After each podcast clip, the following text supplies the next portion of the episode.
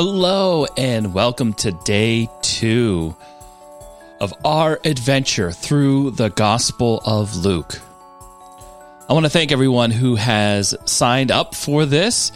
I wasn't really expecting the response that we have gotten so far, but I am so thankful for all of you who are participating in this challenge, going through the Gospel of Luke in 24 days, one chapter a day, reading, reflecting, praying, growing in your relationship with God, and really growing in your relationship with others because we have the ability to share what we are reading, share what we are experiencing, and help others grow in their faith.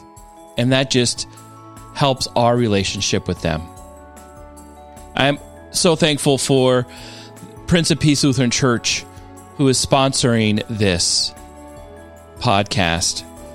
And if you want to learn more about what Prince of Peace is up to this year, and if you are listening to this years down the road, you can still go to this website, popkensington.org backslash the Gospel of Luke.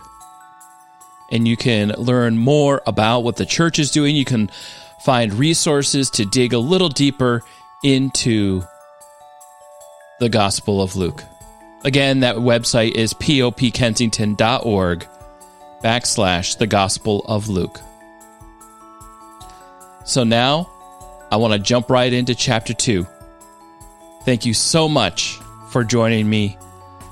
Please, if you are enjoying this podcast, share this with a friend. And here we go chapter 2.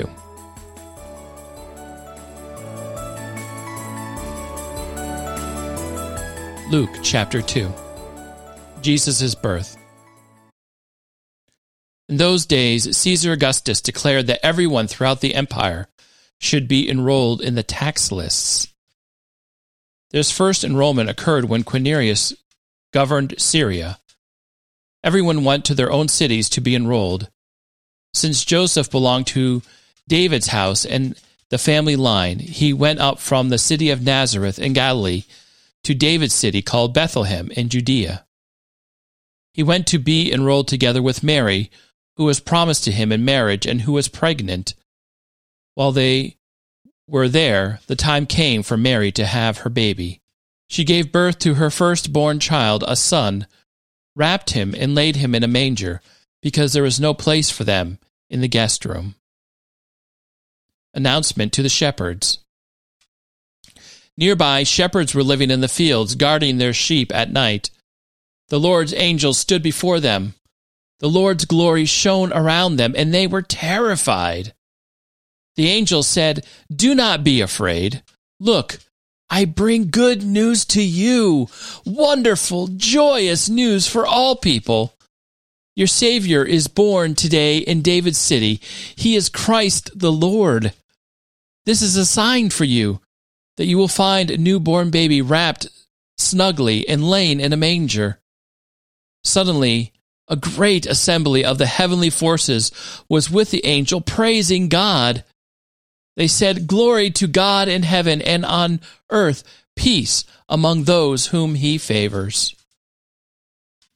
When the angels returned to heaven, the shepherds said to each other, Let's go right now to Bethlehem and see what has happened.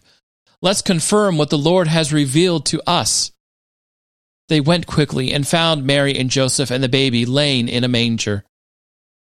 When they saw this, they reported what had been told about this child. Everyone who heard it was amazed at what the shepherds told them. Mary committed these things to her memory and considered them carefully.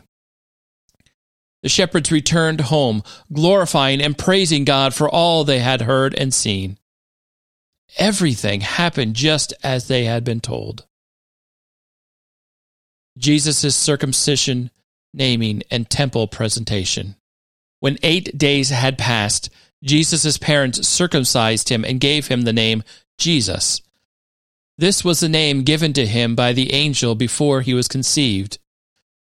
When the time came for their ritual cleansing in accordance with the law from Moses, they brought Jesus up to Jerusalem to present him to the Lord.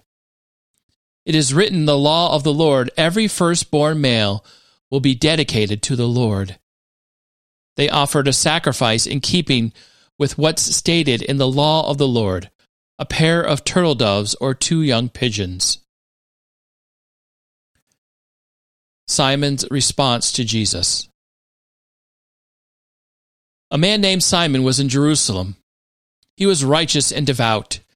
He eagerly anticipated the restoration of Israel, and the Holy Spirit rested on him. When the Holy Spirit re- revealed to him that he wouldn't die before he had seen the Lord's Christ, led by the Spirit, he went into the temple area. Meanwhile, Jesus' parents brought the child to the temple so that they could do what was customary under the law. Simon took Jesus in his arms and praised God and said, Now, Master, let your servant go in peace according to your word, because my eyes have seen your salvation. You have prepared this salvation in the presence of all peoples. It's a light for revelation to the Gentiles and a glory for your people Israel. His father and mother were amazed by what was said about him. Simon blessed them and said to Mary, his mother, This boy is assigned to be the cause of the falling and rising of many in Israel, and to be a sign that generates opposition, so that the inner thoughts of many will be revealed, and the sword will pierce your innermost being too. Anna's response to Jesus. There's also a prophet, Anna, the daughter of Phanuel who belonged to the tribe of Asher. She was very old. After she married, she lived with her husband for seven years. She was now an 84 year old widow. She never left the temple area but worshiped God with fasting and prayer night and day.